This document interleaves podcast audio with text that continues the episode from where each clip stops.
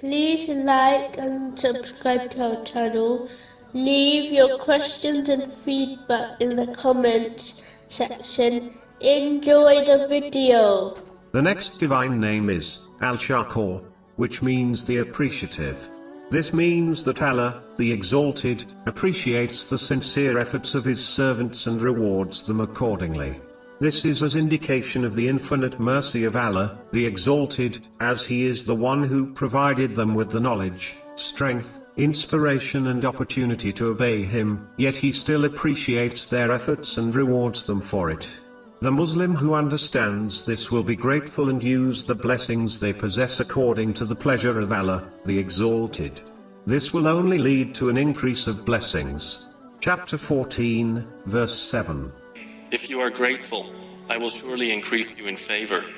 A Muslim should act on this name by firstly appreciating the blessings Allah, the Exalted, has given them.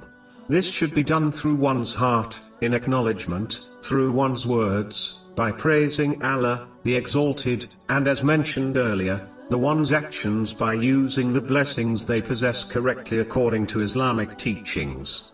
In addition they must show appreciation for the favors done by people.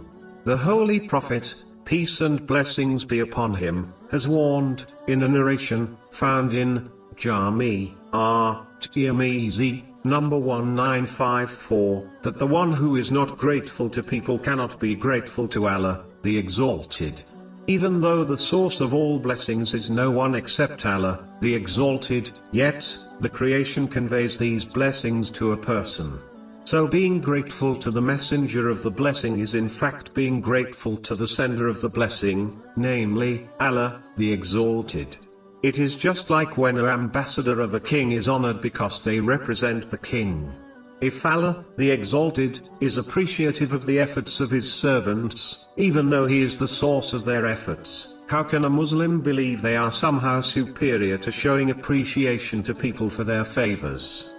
Grateful servants of Allah, the Exalted, are few as it involves abandoning one's desire and instead using each blessing according to the pleasure of Allah, the Exalted. This is the characteristic of the true servants of Allah, the Exalted.